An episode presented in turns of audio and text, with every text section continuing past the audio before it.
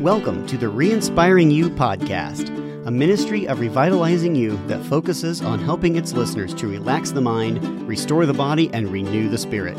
My name is Jared Williams, and I am glad that you decided to join us today. May this podcast be a place for you to hear teachings, interviews, and stories that encourage you to rethink, regroup, and recharge. Now, here's today's episode.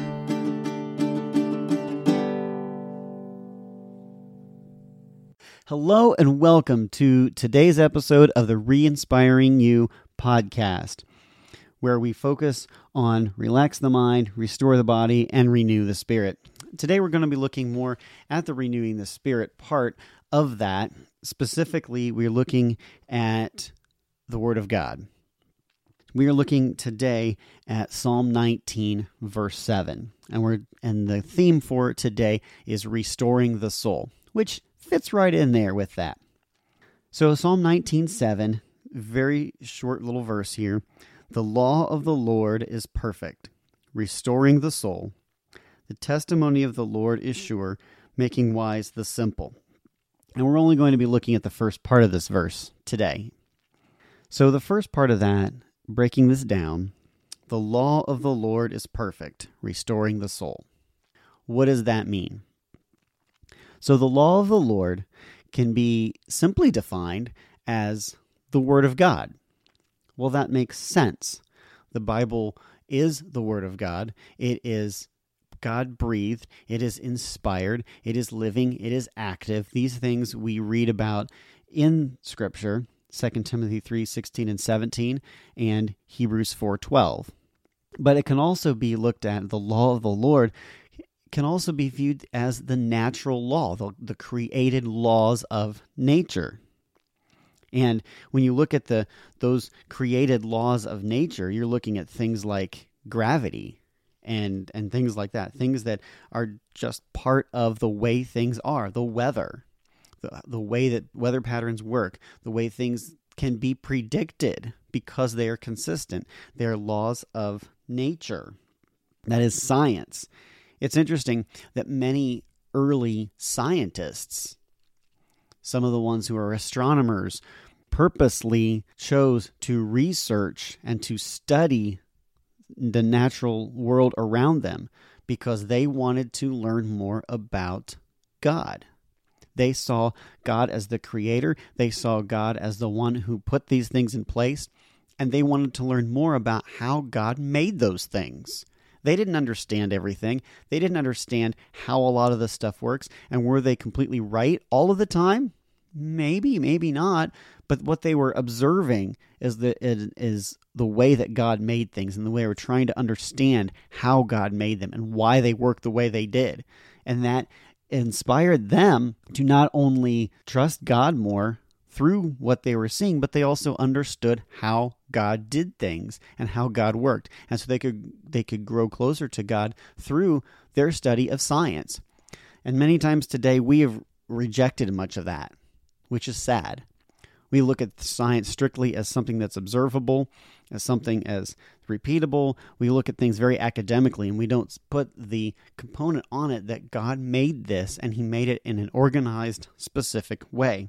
And yet, we see in Romans 1, it says, For since the creation of the world, his invisible attributes, his eternal power and divine nature, having been clearly seen, being understood through what has been made, so they're without excuse. People see nature, people see the things around them. How do you look at nature and say, well, God doesn't exist? It, to me, I have a hard time understanding that. To me, it makes it's more faith to believe that God doesn't exist than to say that he does because of what I see around me and the way that I see things happening, the way I see things are ordered and and designed. It is very specific in that way. So we're looking at the law of the Lord, not just his written word, the Bible, but also through the natural laws of science. That the law of the Lord is perfect. Now, what does perfect mean? Why is that there? Well, perfect can be can mean that eh, you have everything that you need. That everything is as it should be. that the law of the Lord is complete. It's not lacking in anything either. It is all there that is needed. It is also absolute. It is absolute in that everything that is in the Word of God is as it should be, but it is absolute. We live in a world of no absolutes. We like to say that, well, I, I can do whatever I want, that there are no absolutes, that nothing is put together, that it can be whatever I want it to be. And yet, despite saying that there are no absolutes and living or attempting to live as though there are no absolutes, it's impossible to do that. You can say something and try to live that way, but you can't completely do that. You can't completely say, well, I identify as being weightless. I want to be weightless. I I am weightless. I do not have a weight. There's nothing that's holding me down as you stand there on the ground and gravity holds you down. Well, you can say, "Well, I'll go to space where I can be weightless." Fine, but gravity still exists in space. That's how the moon stays together with the earth. That's how the earth stays together with the sun and doesn't go spinning off into the solar system and then we all freeze. Gravity is one of those absolutes that ties into that law of nature, that natural world, that science that is an absolute. And the law of the Lord is an absolute, whether it is the natural law through something like gravity or through it's the word of God. And it's amazing to think through how that natural law works, not only in something like gravity, but even with plants, with animals. You know, with plants, you're not going to convince me that an oak tree is a walnut. You can't do it. The leaves are different, the bark is different, the fruit is different. A tiny little fruit of an acorn on an oak tree versus a ginormous green, smelly walnut that I have to pick up and I just hate picking up because they're smelly and they're nasty and all of that. You're not going to convince me of that because that is part of the natural law. That's part of the natural world. That is an absolute that God made. What else does Psalm 19 say after that? That the law of the Lord is perfect. It has everything it needs. It is complete. It is an absolute. And what does it do? It restores the soul it restores. When you think of the word restore, I think of restore and I think of things like bringing something back or reinstating or something that needs to be repaired or something renovated. All these things are rest- restorative in nature. And you think of something that needs renovated or repaired, that means that something has changed from its original form, whether it was something that was done in its initial design and creation, the way that it was made, this this part or this building, whatever, it is a piece of something that needed to be created and it was done, it was created perfectly. It was created a set certain way and yet since then has now become something else. It has changed. And it's probably not changed for the better. It has actually changed to something that is worse. Now, a building, let's say, may not have changed necessarily, but the initial purpose may have changed. The practicality of what was initially put in has changed, and so now it needs to be changed. The building needs to be renovated. It needs something else done to it so that it can be more functional. The idea that it needs to be brought back to something new. It needs to be made new. It needs to be brought back to something that is the most usable state. Now, what does it mean then, bearing that in mind, of restoring the soul, restoring our soul? Like, what does that? What does that mean? Well, it tells me then if something needs to be restored in our soul, then there is something that's in us that has changed. There is something that has not changed for the better, but has changed for the worse.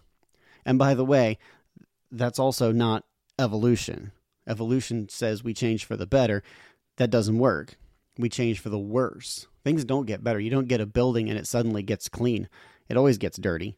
What has changed with us? What has actually changed with us is that sin has entered the world, and sin has separated us from God. That sin that has separated us from God, you can see all the way back to the very beginning with Adam. In Romans 5:12, it says, "Therefore, just as through one man sin entered into the world, and death through sin, so death spread to all men because all sinned." But here's the reality. Something has changed.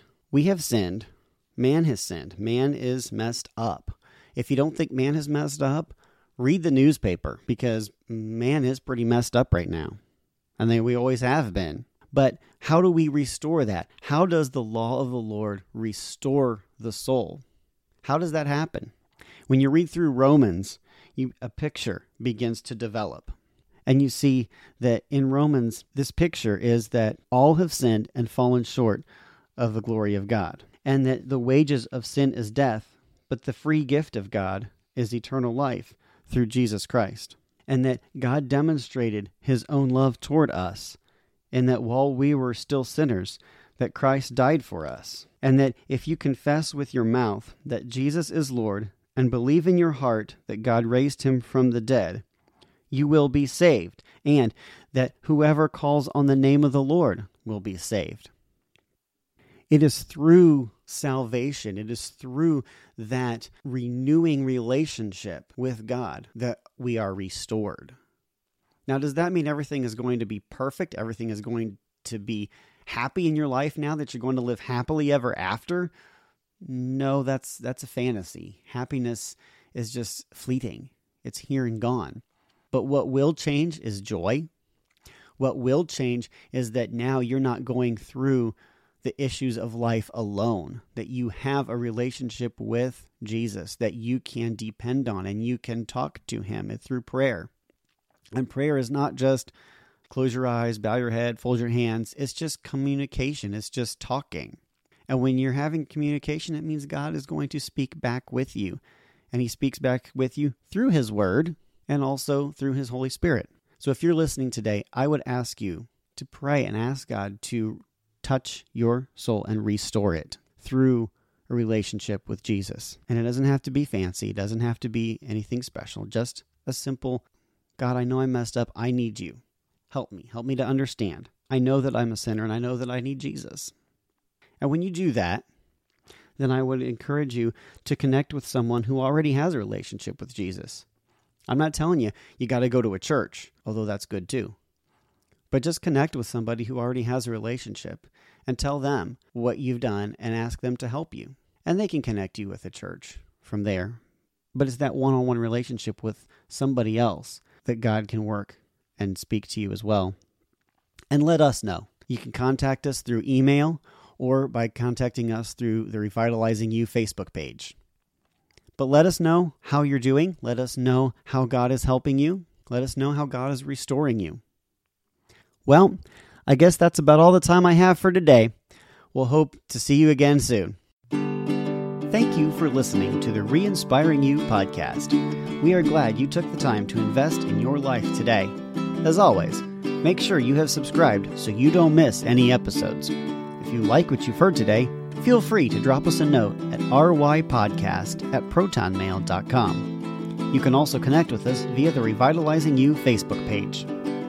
Please note, homeopathy does not treat an illness. It addresses the entire person and is a matter of the body caring for itself. If you need treated or diagnosed, we here at Revitalizing You believe that the advice of a professional physician is in order. If you would like more information about an online homeopathic class or personal consultation, visit the Revitalizing You website at revitalizingyou.square.site or connect with us on Facebook. The Re Inspiring You podcast is a ministry of Revitalizing You that focuses on helping its listeners to relax the mind, restore the body, and renew the spirit. Until next time, may you have reoccurring success and God bless.